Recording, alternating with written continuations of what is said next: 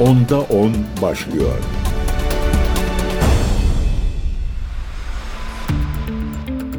Değerli CGTN Türk takipçileri ben Gökün Göçmen 10'da 10 programına hoş geldiniz. Haftanın ilk mesai günündeyiz. Yoğun bir hafta sonunu geride bıraktık. Dünyada gündem oldukça yoğun. Bir taraftan İsrail'in Filistin'e dönük katliama varan saldırganlığı, diğer taraftan Ukrayna'da devam eden savaş, NATO'nun tatbikatları ve uluslararası toplumun zirveleri hafta sonunda İsviçre'nin Davos kasabasında düzenlenen Dünya Ekonomik Forumu sona erdi.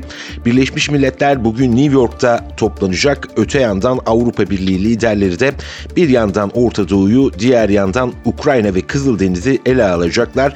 İşte tüm bu gelişmeleri onda onda dilimiz döndüğünce sizlere aktarmaya çalışacağız. O halde başlayalım. İsviçre'nin Davos kasabasında düzenlenen Dünya Ekonomik Forumu yıllık toplantıları Orta Doğu'daki kriz, Ukrayna savaşı ve yapay zekanın geleceği gibi önemli konuların tartışılmasının ardından sona erdi. Yüzlerce oturumda dünyanın geleceği üzerine tartışan kişiler yapay zeka, jeopolitik gerilimler gibi pek çok konu üzerinde tartışmalarda bulundu. Her zamanki gibi yüksek konaklama ücretlerinin ve şampanyalı gece etkinliklerinin damga vurduğu etkinlik dünyanın dört bir yanındaki elitleri bir araya getirdi. Toplantılar dünyanın dört bir yanından 3000 katılımcıyı bir araya getirdi. Bunlar arasında 1600 iş insanı, 350 devlet başkanı ve bakan ile yüzlerce akademisyen, sivil toplum girişimcileri yer aldı. Dünya Ekonomik Forumu'nda peki neler konuşuldu? Elbette ilk başlık jeopolitik gerilimlerdi. Dünya Ekonomik Forumu bildirgesinde bu yılki toplantı son yılların en karmaşık jeopolitik ve jeoekonomik zemininde gerçekleşiyor. Bu da amaca yönelik ve etkili eylem ihtiyacını daha da önemli hale getiriyor dendi. Katar Maliye Bakanı İsrail ile Hamas arasında devam eden çatışmanın tüm Orta Doğu ekonomisini yavaşlattığını söylerken Arap devletleri kalıcı barış sağlanmadıkça yeniden yapılanmaya fon sağlamayacaklarını açıkça belirttiler. Amerika Birleşik Devletleri ve İsrail'in derdi yıkımın ardından ihaleyi Arap dünyasına havale etmek. Yani Arap dünyasının bölgeyi yeniden yapılandırmasını istiyorlar. Ancak Katar'dan gelen açıklama şu ki Orta Doğu'da kalıcı barış olmadığı takdirde biz elimizi yeniden yapılanma anlamında taşın altına sokmayacağız. Denetim Vergi ve Danışmanlık Hizmeti veren KPMG'nin Amerika Birleşik Devletleri vatandaşı olan CEO'su Paul Knopp da önemli açıklamalar yaptı. Dedi ki Knopp, geçen yıl benim için en önemli konu ekonomi olurdu. Şu anda dünya çapında şok yaratabilecek jeopolitik endişeler konusunda biraz daha endişeli hale geldim ifadelerini kullandı. Jeopolitik gerilimler yüksek düzeyde bir endişeyi gerektiriyor diyen Knopp, bu gerilimleri Gazze şeridinde yaşanan savaş, Kızıldeniz ve Süveyş kanalında yaşananlar ve bunların tedarik zincirlerini bozması Ukrayna'da savaş diye sıraladı efendim. Liman işletmecisi DP World yetkilileri ise Yemen'deki Husilerin Kızıldeniz'deki saldırılarının Asya'dan Avrupa'ya yapılan ticaret maliyetini arttıracağını dile getirdi. Davos'ta bu yıl ana gündem yapay zeka ve teknolojinin geleceği oldu. Salesforce CEO'su Mark Benoff yapay zeka teknolojisindeki belirsizliklere dikkat çekti. Yapay zekada Hiroşima'yı görmek istemiyoruz ifadelerini kullandı. Yapay zeka denilince akla gelen bir diğer isim ChatGPT'yi geliştiren OpenAI'ın CEO'su Sam Altman. Yapay zekanın muazzam faydaları var dedi ancak potansiyel riskler konusunda dikkatli olunması çağrısında bulundu. segundo.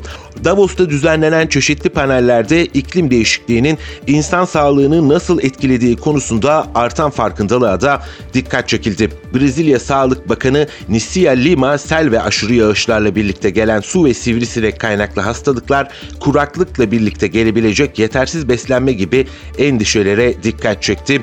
Öte yandan ekonomistler arasında ekonomik koşulların geleceğine ilişkin bölünme gerçekleşti. Üst düzey ekonomistler küresel ekonominin jeopolitik çekişmeler, sıkı finansman koşulları ve belirsizliklerle 2024'te zayıflayacağını tahmin ediyor. Dünya Ekonomik Forumu Baş Ekonomist Görünüm Raporu 2024 toplantısında şu ifadeler kullandı. Küresel ekonomi için beklentiler durgun, küresel ekonominin yüksek enflasyon sonrası sıkı finansal koşulları da endişe verici. Baş ekonomistlerin %56'sı küresel ekonominin bu yıl zayıflamasını beklerken %43'ü koşulların değişmeyeceğini veya küresel ekonominin daha güçlü hale geleceğini düşünmekteler efendim. Tabi biz Davos zirvesini şimdi ekonomiyle anıyorduk eskiden ama artık bir de savaşlar ve siyasi belirsizlikler var. Savaşları zaten sürekli olarak konuşuyoruz. Şimdi bu siyasi belirsizliklerde en önemli noktalardan bir tanesi de Amerika Birleşik Devletleri'nde nasıl bir siyasi tablonun ortaya çıkacağı seçimlerin ardından e, uluslararası toplum açıkçası yavaş yavaş Trump'ı beklemeye başladı. Bu Davos zirvesi dolayısıyla aktaralım sizlere. Uluslararası Finans Enstitüsü Başkanı Tim Adams salı günü CNBC'ye verdiği demeçte Davos gezinti yolunda bir aşağı bir yukarı yürürken aldığım her soru Trump geri dönüyor mu oldu derken aslında pek de abartmıyordu. Politikanın yaptığı bir haber zirvede yer almayan Trump'ın gölgesinin katılımcılara musallat olduğuna işaret ediyor. Avrupa Merkez Bankası Başkanı Christina Lagarde'nin Trump'ın Avrupa için açık bir tehdit olarak nitelendirmesiyle birlikte eski başkanı çevresi bundan memnun olduğunu gizlemedi. Politiko'ya konuşan Trump yönetiminden eski üst düzey bir yetkili, Trump'ın ikinci dönemindeki politikasının Davos'un çalışmalarını engelleyeceğini teyit etti. Ohio eyaletinden Cumhuriyetçi yazar ve uzman senatör Dr. Vance de bu görüşü vurgulayanlar arasında küresel seçkinlerin ondan korkması gerektiğini savunan Vance, Trump bir şeyi temsil ediyorsa bence bu onların ideolojisinin ondan gelen maddi faydaların reddedilmesidir diye konuştu. Öte yandan Trump'ın Davos'taki varlığı başka bir şekilde de hissedilmekte. Damadı ve eski Beyaz Saray yardımcısı Jared Kushner, eski Ulusal Ekonomik Konsey Başkanı ve Goldman Sachs yöneticisi Gary Cohn ve Sky Bridge'den Anthony Scaramucci de dahil olmak üzere Trump yönetiminin diğer eski üyeleri İsviçre'de aslında Davos'ta konuk listesinde yer aldılar efendim. Bunun yanı sıra yine politikaya konuşan Trump dönemi hazine yetkilisi eski başkanın Davos'a katılanların tercih ettiği seçenek olmadığını fakat ABD iş dünyasının Trump'ın geri dönebileceği fikriyle artık yavaş yavaş barışmaya başladığını söylüyor. Pek çok şirket yöneticisinin Biden yönetiminde hükümet politikasının gidişatından tam olarak heyecan duymadığını söyleyen eski yetkili, ilk Trump yönetiminin büyük ölçüde ana akım cumhuriyetçi tarzda idare edildiğini ve bunun tekrar tekrarlanacağına inandıklarını söyledi. CNBC'de Davos izlenimlerini aktardığı bir haberde Amerikan iş dünyasının tepkisine ilişkin Politico'da da benzer ifadeler yer alıyor.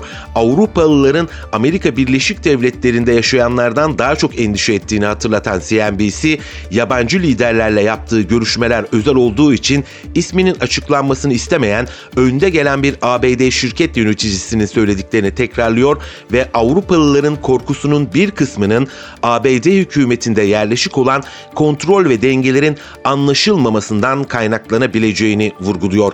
Bu kaynak Avrupalıların yürütme emirlerinin ne kadar zayıf olduğunu anladığından emin değilim. Bir adalet sistemimiz var. Kongre muhtemelen bölünecek. Temkinli olmak doğru ama bu dünyanın sonu olmayacak diyor. Davos kalabalığını Trump konusunda yetiştiren üst düzey yetkili isim ise JP Morgan CEO'su Jamie Dimon oldu. Sadece bir adım geri atın ve dürüst olun diye seslendi Dimon. NATO konusunda haklı, göç konusunda haklı, ekonomiyi oldukça iyi büyüttü. Bu kritik konuların bazılarında yanılmadı ve bu yüzden ABD halkı ona oy veriyor ifadelerini kullandı. Daha Trump seçilmeden uluslararası toplumun önüne gelen isimleri neredeyse Trump'ın zaferini onamış durumdalar. İnsanların neden Trump'a oy verdiğinin üzerinde daha fazla düşünülmesi gerektiği çağrısında bulunan Diamond, Biden'ın Amerika'yı yeniden büyük yap konusundaki olumsuz konuşmalarının kampanyaya zarar vereceğini ileri sürdü. Bu Amerika'yı yeniden büyük yap, Make America Great Again biliyorsunuz efendim Trump'ın sloganı ve bu slogan altında da oldukça sert ifadeler kullanmaktalar. Yavaş yavaş uluslararası toplum özellikle siyasiler artık Trump döneminde neler yaşayacaklar buna odaklanmaya başladılar. CNBC'den ve Politico'dan bir haber aktardım. Biraz da Bloomberg'e bakalım. Bloomberg'de çıkan bir değerlendirmede Biden-Trump karşılaştırmasının ötesinde birçok ülkenin yeni Trump dönemine hazırlıksız yakalanmamak için hamleler yapıldığına işaret edildi. Örneğin Estonya Başbakanı Kalas Kasım ayında Washington'a yaptığı ziyaret elbette sadece Beyaz Saray yetkilileriyle değil aynı zamanda Trump'ın kilit aktörleriyle de bir araya geldi. Bir ay önce de Estonya Dışişleri Bakanı Margus Taşanka Trump'a desteğin yoğun olduğu Arkansas'taki bir Lockheed Martin fabrikasındaki işçilerle bir araya geldi. Bu mesaj dedi sadece Washington'a değil aynı zamanda bütün Amerikan toplumunadır dedi. Yani Beyaz Saray denilince akla şu anda Biden geliyor. Dolayısıyla bu isimler devlet liderleri Trump'ın güçlü olduğu bölgelere giderek orada da sadece Washington'a, sadece Beyaz Saray'a mesaj vermiyoruz. Aynı zamanda tüm ABD halkına mesaj veriyoruz diyorlar. Yani Trump seçmenlerine göz kırpıyorlar. Bloomberg'e göre 2016'da Trump'ın seçilmesi hem ABD müttefiklerini hem de rakiplerini şaşkına çevirdi. Fakat bu sefer liderleri şu şansa bırakmıyor. Analizde Washington'ın elçilik bölgesinin sakinlerinin dış politika planlarını anlamak için eski yetkililerle ve eski başkana yakın olan herkesle tanışmak için şehri araştırdığını, hatta bazılarının bazı devlet liderlerinin doğrudan Trump'a ulaştığını ileri sürüyor. Bloomberg'in Avrupa'dan Asya'ya, Afrika'dan Latin Amerika'ya kadar hükümet yetkilileriyle yaptığı görüşmeler Trump'ın yeniden yükselişinin güvenlik, ticaret ve iklim meselesiyle küresel güç dengesi üzerindeki etkisi hakkındaki endişelerini ve bazı durumlarda da umutlarını ortaya koymakta. Pek çok ABD müttefiki Trump'ın korumacı ticaret politikaları bir yana önce Amerika söylemi ve NATO'dan çekilme tehditlerinden endişe duyuyor ki bu bir gerçek. Üst düzey bir diplomat Avrupa Birliği zirvelerinde bazı liderlerin daha olası hale getirmesi korkusuyla Trump'ın geri dönme ihtimalinden bahsetmek bile istemediğini söyledi. Yani kötü kaderi çağırmak istemiyorlar bir şekilde. Bir Baltık yetkilisi Ukrayna Savaşı 3. yılına girerken 2024'ün Avrupa'nın güvenliği için kritik bir eşik olabileceğini söyledi. Orta Doğu söz konusu olduğunda ise Trump'ın İsrail'i sorgusuz sualsiz desteklemesi bazı AB diplomatlarının Gazze Savaşı'nın daha da kötüleşebileceğinden ve Avrupa'ya yeni bir mülteci dalgasını körükleyebileceğinden endişe ediyor. Elbette tıpkı Biden gibi Trump da e, İsrail'i tüm gücüyle destekleyecek hatta bunu o kadar pervasızca yapacak ki diyor Avrupalı yetkililer yeni bir göç dalgası da meydana gelir ifadelerini kullanıyorlar. Bloomberg'de çıkan analizde küresel güneyin bazı ülkelerinin eski başkanın yeniden seçilmesinde fırsatlar gördüğüne dikkat çekiliyor. Örneğin Hindistan Başbakanı Modi Trump ile kişisel bir ilişki kurdu e, ve Çin karşıtı politikalarında yüksek ihtimalle Trump'ın desteğini almaya çalışacaklar. Evet Hindistan ve e, Trump ilişkisi oldukça bir dönemler meşhurdu. Hoş Biden döneminde de e, ilişkiler oldukça iyiydi. Ancak tabii Biden her zaman öne şartlar koyuyor. Demokrasi, insan hakları vesaire gibi kendi hegemonyasını pekiştirecek biçimde Hindistan'a tam anlamıyla bir baskı kurduğunu da söylemek mümkün. CGTN Türk'te 10'da 10'dasınız. İlk yarıyı kapatmış olalım. Şimdi keyifli bir mola sonrasında kaldığımız yerden tüm hızımızla devam edeceğiz. Onda 10 devam ediyor.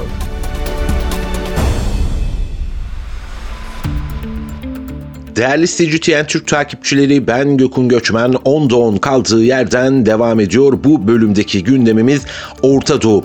Hamas 7 Ekim 2023'te düzenlenen Aksa tufanına ilişkin bir rapor yayımladı. Aksa tufanını neden yaptık başlığını taşıyan 16 sayfalık raporda 7 Ekim'de neler yaşandığı, operasyonun neden yapıldığı ve Filistin meselesiyle bağlantısının ne olduğuna yer verildi. İsrail'in iddialarını çürütme ve gerçek gerçekleri ortaya çıkarma amacıyla hazırlandığı bildirilen raporda Aksa tufanının İsrail'in Filistin davasını tasfiye etme, toprakları ele geçirme ve Yahudileştirme, Mescidi Aksa ve kutsal mekanlar üzerinde tam olarak hakimiyet kurma planlarına karşı koymak için atılmış gerekli bir adım olduğu belirtildi. Raporda Aksa tufanının ayrıca Gazze şeridindeki ablukanın kaldırılmasının yanı sıra işgalden kurtulma, ulusal hakların yeniden tesisi, bağımsızlık ve kendi kaderini tayin hakkının elde edilmesi ve başkenti Kudüs olan Filistin devletinin kurtulması yolunda atılmış doğal bir adım olduğu kaydedildi.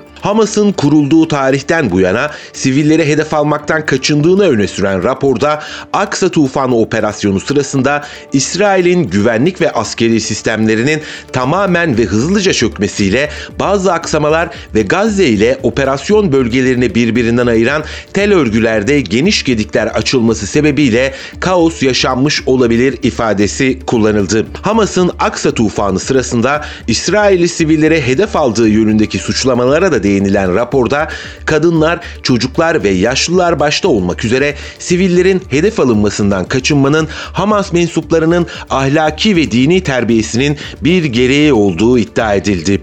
Raporda Kassam mensuplarının 7 Ekim'de sivillere hedef aldığı iddiası tamamen iftira ve yalandır. Bunları iddia edenler İsrail kaynaklarıdır. Bunu teyit eden hiçbir bağımsız kaynak yoktur. O gün çekilen videolar ve İsraillilerin daha sonra yayımlanan ifadeleri gösteriyor ki Kassam savaşçıları sivillere hedef almadı. Sivillerin çoğu İsrail ordusunun ve polisin şaşkınlığı sonucu İsrail polisi ve askeri tarafından öldürüldü denildi. Raporda direniş güçlerinin Filistin halkına karşı silah taşıyanları ve İsrail askerlerini hedef aldığı, bunun da daha önce defalarca dile getirildiğinin aktarıldığı belirtildi efendim. İşte Kassam Tugaylarından e, gelen açıklama bu şekilde Hamas'ın e, askeri kolundan bahsediyoruz Kassam Tugayları derken yayımladıkları raporda dediler ki özellikle biz dini ve ahlaki vecibelerimizin bir gereği olarak kadınları çocukları hedef almadık. İsrail arasında İsrail yönetiminin içerisinde bir kaos yaşandı ve bunlar İsrail güçleri tarafından öldürüldü. Dost ateşine kurban gittiler dendi. Nitekim İsrail basınında kimi haberlerde de oradaki festivalde hayatını kaybeden bazı kişilerin İsrail güçlerinin açtığı dost ateşi neticesinde hayatını kaybettiği iddia ediliyordu. Her ne olursa olsun 7 Ekim'in bir milat olduğunu söyledik ve İsrail ile onu destekleyen batılı ülkeler başlattıkları operasyonda artık bunu bir katliam ve hatta dava nedeniyle soykırıma varan bir suç diyebiliriz. Neyin hedef aldığını duyurmuşlardı, neye hedef aldıklarını söylemişlerdi. Hamas'ı. Ancak görünen o ki bunda başarısız oldular. ABD'nin ünlü gazetesi The Wall Street Journal gazetesinin haberinde İsrail'in Gazze'ye yönelik saldırıları ve Hamas'ın gücüne yönelik ABD istihbarat kaynaklarından alınan bilgiler aktarıldı. Hamas'ın İsrail'e ve İsrail güçlerine aylarca saldıracak kadar cephaneye sahip olduğu belirtilen haberde Gazze'nin bazı bölgelerinde polis gücünü yeniden sağlamaya çalıştığı kaydedildi. İsrail güçlerinin 3 aydan uzun süredir devam eden saldırıları nedeniyle 25 bin Filistinlinin öldüğü kaydedilen Gazze'de Hamas savaşçılarının %20 ile %30'unun öldürüldüğü, bu oranın İsrail'in Hamas'ı yok etme amacından çok uzakta olduğu vurgulandı. İsrailli yetkililerin Gazze'de binlerce sivilin ölümüne yol açan agresif hava ve kara saldırılarına rağmen Hamas'ı yok etme amacına ulaşamadıklarını kabul ettikleri itiraf ediliyor efendim.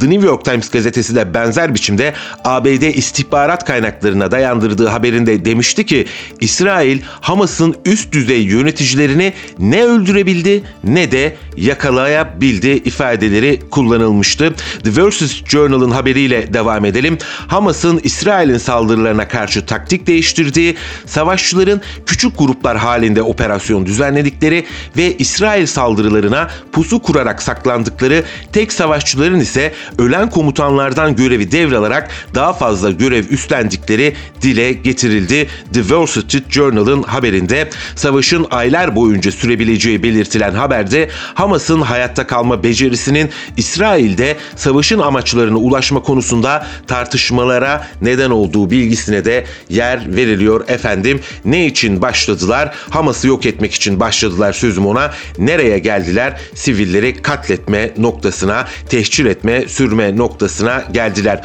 7 Ekim öyle bir milattı ki sadece aslında İsrail ve Filistin arasındaki denklemi değil, Orta Doğu'daki tüm denklemi e, değiştirdi diyebiliriz. İşte geçtiğimiz günlerde İran iki ülkeye hatta üç ülkeye diyebiliriz e, operasyonda bulundu. Irak'ta, Suriye'de ve Pakistan'da füzeli operasyonlar gerçekleştir, gerçekleştirdi.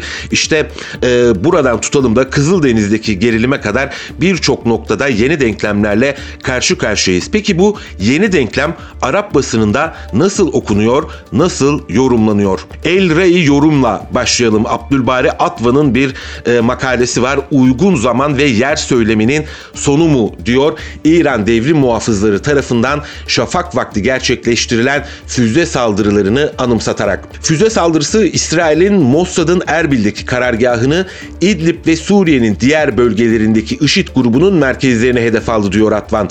Bu saldırı yalnızca isabet yoğunluğu ve isabetliliği nedeniyle değil, aynı zamanda kullanılan füzelerin tipi ve boyutları, verilmek istenen mesaj ve yönlendirildikleri taraflar nedeniyle eşi benzeri görülmemiş bir İran operasyon gelişimini yansıtıyor demiş Advan.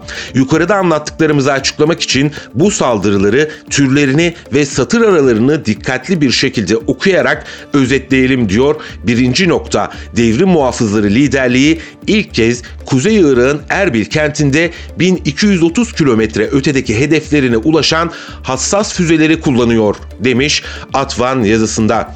İkinci nokta diye devam ediyor. Bu bombalama İran içinde ve dışında İranlılar tarafından kullanılan suikastlere ve terör eylemlerine misilleme olarak Kirman şehrindeki Kasım Süleymani'nin türbesi yakınında 84 ziyaretçinin şehit edilmesine diyor Atvan, hayatını kaybetmesine yol açan terörist bombalamaya misilleme olarak geldi diyor. Üçüncü nokta ise şöyle açıklanıyor yazıda. Devrim muhafızlarının bu çifte saldırıyı gerçekleştirdiğini açıkça ve benzeri görülmemiş bir şekilde kamuoyu önünde kabul etmesi diyor. Normalde devrim muhafızları ya sessiz kalır ya da muğlak açıklamalar yapardı diyor. Hakikaten de bu saldırının ardından hemen bir bildiri yayımladılar ve bu bildiride e, kabul ettiler. Evet biz vurduk ve vurmaya da devam edeceğiz dediler. Dördüncü nokta diyor Atvan. Bu intikam saldırısı daha önce verilen soğuk tepkilerin aksine alışılmışın dışında birkaç gün sonra çok hızlı bir şekilde geldi. Bunun en belirgin başlığı şuydu. Uygun zamanda ve yerde karşılık vereceğiz. İran devrim muhafızları bundan önceki hadiselerde biraz bekleyerek, soğumayı bekleyerek eylemlerde bulunuyorlardı. Ancak bu sefer sıcağı sıcağına bir eylem eylem gerçekleştirdiler. Bunu kabul ettiler. Dünyaya duyurdular. 1230 kilometrelik hassas füzelerin kullanılması da gerçekten şaşkınlık verici bir noktaydı. Beşinci nokta ise diyor Abdülbare Atuan, devrim muhafızlarının açıklaması bu misilleme eyleminin yalnızca terör operasyonlarına ve İranlılara yönelik suikastlere yanıt olarak gelmediğini doğruladı. Ama aynı zamanda Suriye, Lübnan, Filistin ve Irak'ın önde gelen isimlerinden de söz edildi. E, devrim muhafızlarının açıklamalarında İran'ın mesajı açık ve doğrudan doğru zamanda ve yerde yanıt verme ifadesinin göz ardı edildiğini, daha doğrusu hızlı bir şekilde uygulandığını ve şimdi herhangi bir İsrail veya Amerikan saldırısının intikamını doğrudan almak için doğru zaman ve yer olduğunu söylüyor demiş. İşte Atvan'ın yazısı bu şekilde. Orta Doğu basınıyla devam edelim. Gazze Savaşı Husileri ve İran vekillerini güçlendiriyor demiş Middle East Online yazısında. Tahran, ABD ve İsrail ile herhangi bir doğrudan askeri çatışmadan kaçınmak istiyor ancak bölgedeki iki düşmanının ordularını meşgul etmek için vekillerini kullanmak istiyor demiş. Burada Husileri işaret ediyor ve Husilerin Kızıldeniz'deki varlığından özellikle bahsetmişler efendim. Özellikle de bir de e, Hizbullah var. Hizbullah'ın da İran yönetimi altında bir vekil güç olarak e, savaştığını iddia ediyor ki Hizbullah'ın Lübnan'da bir siyasi parti olduğunu duyunca evet elbette İran'la yakın ilişkileri var ancak kendi yol haritası, kendi ajandası olduğu da muhakkak. Filistin yönetiminde reform yapmak hile mi, başarı mı? Doktor Ahmet Rafık Avat El Kudüs Filistin'den yazmış. O da özellikle şunu söylüyor. Bu barış anlaşmalarının temelinde aslında Filistin Filistin'in egemen olmadığı, Filistin otoritelerinin olmadığı bir devlet yatıyor ki en tehlikelisi de budur diyor. ABD Başkanı Biden ordusuz bir Filistin'den bahsetti. Netanyahu bir atanmış vekil e, valilik sisteminden bahsetti ve hatta İsrail kamuoyuna daha ileri gidenler de vardı. Onlar teşcirden de bahsediyorlar. İşte bu aldatmacalar e, Filistin halkının derdine derman olmayacak yazılan yazı bu şekilde. El Arap gazetesinde bir başka yazı vardı. O da Pakistan ve İran gerilimiyle ilgiliydi. Hindistan'la yüzleşmeye hazır bir ülke dedi El Arap gazetesi.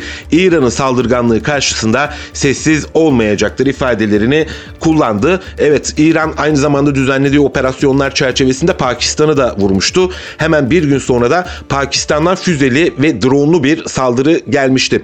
Pakistan daha sonra yaptığı açıklamalarda zaten bu saldırıların e, doğrudan terör gruplarını hedef aldığını ve İran halkının egemenliğine saygı duymak istediklerini söylemişlerdi. Her iki ülkede bildiğiniz üzere Şanghay İşbirliği Örgütü'nün çatısı altındalar. E, Çin ile yakın ilişkilere sahipler, Rusya ile yakın ilişkilere sahipler. Dolayısıyla bir yol kazası olarak bahsetmek mümkündü buradan. E, Epik Pakistan neden bu kadar sert karşılık verdi diye sorulacak olursa Pakistan'da egemen bir devlet olarak özellikle Hindistan ile yaşadığı gerilimler bağlamında doğrudan yanıt vermek durumundaydı. Çünkü İran'ın operasyonlarına, saldırılarına sessiz kalsaydı yarın öbür gün Hindistan'da e, bu noktayı, bu olayı not edip belki de Pakistan'a saldırmak isteyecekti ya da olası gerilimleri tırmandırmaktan çekinmeyecekti. Pakistan sessiz bir ülke, e, adeta süt dökmüş bir kedi görünümü vermek istemiyor. Çünkü anlaşılabileceği üzere zorlu bir coğrafyada egemenliğini devam ettirme e, kaygısında İran'a da sıklıkla mesaj vermeye devam ediyorlar. Bizim sizinle e, derdimiz yok. Hatta bu saldırıları küçük sorunlar olarak niteledi. Bu küçük sorunları kardeş e, ve dost e, İran ile birlikte aşmaya hazırız ifadelerini kullandı. Aşılabilecek enstrümanlar da var, aşılabilecek platformlar da var. E, biraz önce bahsettiğim üzere her iki ülkede Şanghay İşbirliği Örgütü'nün üyeleri belki bir ortak operasyon odası kurulabilir ya da bir anlaşmaya varılabilir. varılabilir. Her ülke e, kendi topraklarındaki terör üslerine yönelik ya ortak ya da e, teker teker operasyonlar düzenleyebilirler. Yani aşılamayacak sorunlar olmadığını da belirtmekte fayda var ki bütün dünya zaten artık e, bir taraftan İsrail'in katliamları bir taraftan da Ukrayna'daki savaşla ilgilenirken e, yeni bir ihtilafa, yeni bir çatışmaya hiç mi hiç gerek yok. Zannediyorum ki uluslararası toplumun da beklentisi bu yönde olmaya devam edecektir. Değerli CGTN Türk takipçileri ben Gökün Göçmen 10'la 10 programındasınız. Kısa bir mola sonrasında kaldığımız yerden programı kapatmak için bir araya geleceğiz. Onda 10 devam ediyor.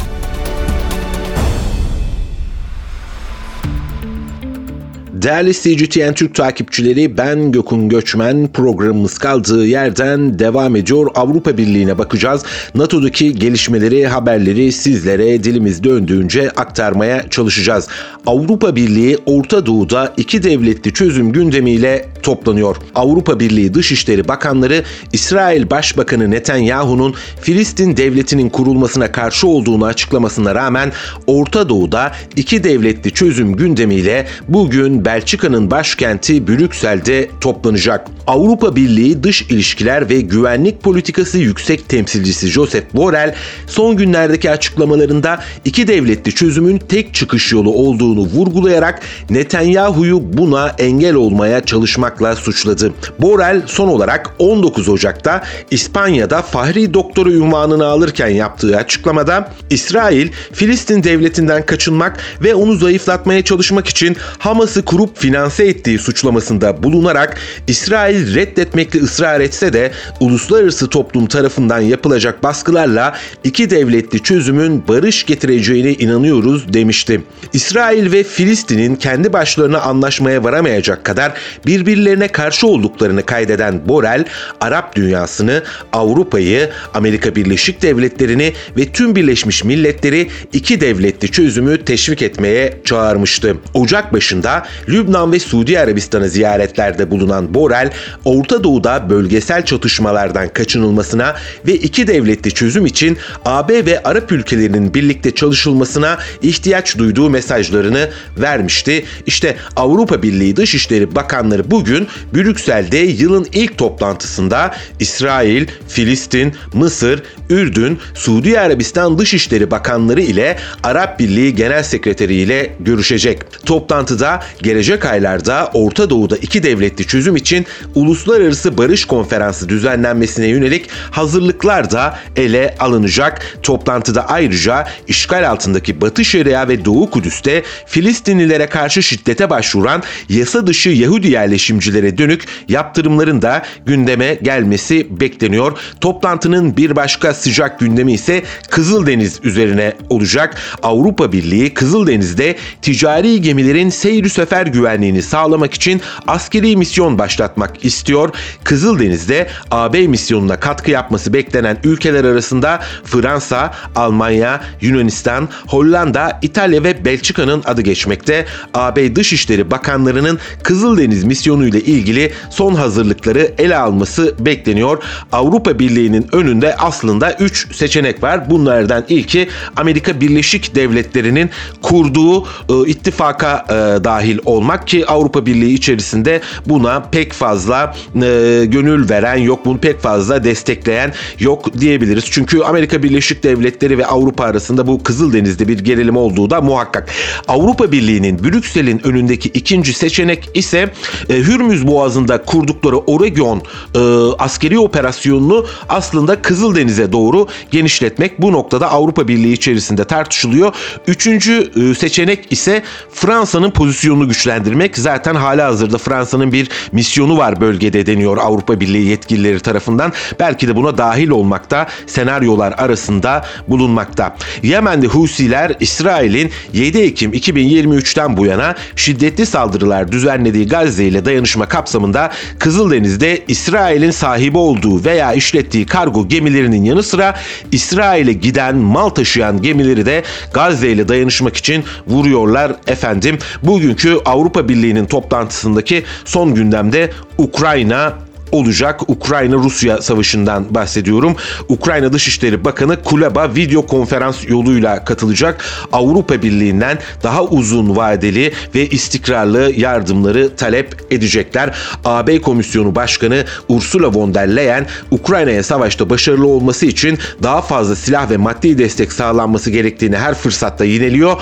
Ancak üye devletlerinin hepsi aynı fikirde değil. Örneğin Macaristan AB bütçesinin üye ülkeleri desteklemesi gerektiğini, Ukrayna'da ciddi yolsuzluklar olduğunu ve savaşta Batı'nın verdiği desteğin neticeyi değiştirmeyeceğinin altını çiziyor. Özetle Macaristan diyor ki siz bütçeyi öncelikle Avrupa Birliği üyesi ülkelere ayırın. Ukrayna AB üyesi değil. İkincisi her ne kadar destek verirseniz verin Ukrayna Rusya'yı durdurmayı başaramayacak mesajları veriyor. İşte bugünkü toplantıda öne çıkacak başlıklardan bir tanesi de bu olacak efendim. NATO ile devam edelim. NATO'dan bir kuantum hamlesi geldi. Strateji açıkladı NATO. NATO ittifakın savunma ve güvenliğini geliştirmeyi, kuantum çağına hazırlıklı olmayı amaçlayan bir raporu duyurmuş oldu. NATO'dan yapılan açıklamada kuantum teknolojilerinin inovasyon dünyasında devrim niteliğinde değişiklikler yapma potansiyeline işaret edilirken bu teknolojilerin oyunun kurallarını değiştirebileceği belirtildi. Stratejinin NATO'yu söz konusu değişiklikler ve kuantum çağına hazır hale getirirken aynı zamanda ittifakın savunma ve güvenliğini geliştireceği kaydedildi. Kuantum teknolojisinin savunma ve güvenlik üzerindeki etkileri üzerinde de çalışmaya devam edeceklermiş. Efendim NATO'dan gelen açıklamalar e, bu şekilde ama diğer taraftan tabi sadece kuantum üzerinde çalışmıyor NATO. Aynı zamanda Soğuk Savaş'tan bu yana en büyük, en kapsamlı tatbikatlarından birini gerçekleştirmeye hazır hazırlanıyorlar efendim. NATO'nun yakın düzeyde bir düşmanla e, çatışma çıkması halinde diyor yapılan resmi açıklamada. Yakın düzeyin Rusya olduğunu şüphe yok. Zaten doğrudan aslında Rusya ile savaşa kadar e, bütün senaryolara hazırlıklı olmalıyız demişti NATO'nun üst düzey komutan, komutanı Chris Cavoli yaptığı açıklamada Mayıs ayına kadar sürecek olan tatbikatın adı da efendim Steadfast Defender 2024 olarak belirlenmiş. Bu tatbikatlara 90 binin üzerinde asker katılacak. NATO uçak gemilerinden destroyerlere kadar 50'den fazla geminin yanı sıra 80'den fazla savaş uçağı, helikopter ve insansız hava aracı ile 133 tank ve 533 piyade savaş aracı da dahil en az 1100 savaş aracının tatbikata katılacağını söyledi. NATO'nun üst düzey komutanlarından Kavoli tatbikatın NATO'nun bölgesel planlarının uygulanmasına yönelik bir prova niteliğinde olacağının altını çiziyor. NATO benzer büyüklükte böyle bir tatbikatı 1988 yılında 125 bin katılımcıyla gerçekleştirmişti. E, 2018'de de 50 bin kişilik bir katılım vardı. Yani 88'i düşünecek olursak büyüklük açısından Soğuk Savaş'tan bu yana en büyük tatbikatı gerçekleştiriyor. NATO komutanları yakın gelecekte Rusya ile doğrudan savaşabilme potansiyeli üzerinde çalışmalarına devam etmekte. İşte bu çatışmalar neyi gündeme getiriyor? Hangi endişeyi gündeme getiriyor? Bir 3. Dünya Savaşı çıkar mı? Herkes 3. Dünya Savaşı'nı konuşur oldu. Ee, İngiltere'nin Daily Mail gazetesi de dedi ki bir savaş çıkarsa işte size en güvenli ülkeler. Antarktika listenin birinci sırasında yer almış. Güvenli yerler listesi bir kıta ile başlamış. Üçüncü Dünya Savaşı'nda bu buzullarda başınıza bir şey gelmez diyor. Daily Mail gazetesi bir başka ülke olarak Arjantin işaret e, edilmiş. Çünkü Arjantin hem çatışma bölgelerinden uzakta kalacak hem de buğday gibi dayanıklı mahsullerin bolluğu ve hayvancılığın yoğun olması nedeniyle Arjantin'de işaret ediliyor. Yine e, aynı kıtada Şili'de yer almakta. E, dünyanın en uzun kıyı şeridine sahip ülkesi işaret ediliyor. Fiji var Pasifik Okyanusu'nun güneybatısında yer alan çoğu kişinin adını bile bilmediği bu küçük ada da savaştan kaçmak isteyenlerin e, listesinde yer almış. Listede başka hangi ülkeler var? Grönland var. Uzak, dağlık ve siyasi açıdan tarafsız olması nedeniyle ilgi görüyor. Yine İzlanda var. Endonezya'yı görüyorum. Yeni Zelanda, İsviçre ve Tuvalu. Tuvalu da Pasifik Okyanusu'nda yer alıyor. Bu bölgeler e, de savaş yaşanmaz diye bir tahminde bulundu. Tabii bizim ümidimiz o ki e, dünyanın hiçbir yerinde savaş yaşanmasın ve var olan ihtilaflarda hızla çözüme kavuşturulsun. Değerli CGTN Türk takipçileri ben Gökün Göçmen haftanın ilk mesai gününde 10 doğunu böylelikle tamamlamış bulunuyoruz. Yarın saatlerimiz onu gösterince ben yine CGTN Türk İstanbul stüdyolarında bu mikrofonun karşısında olacağım. Sizleri de bekleriz efendim. Onda 10 sona erdi.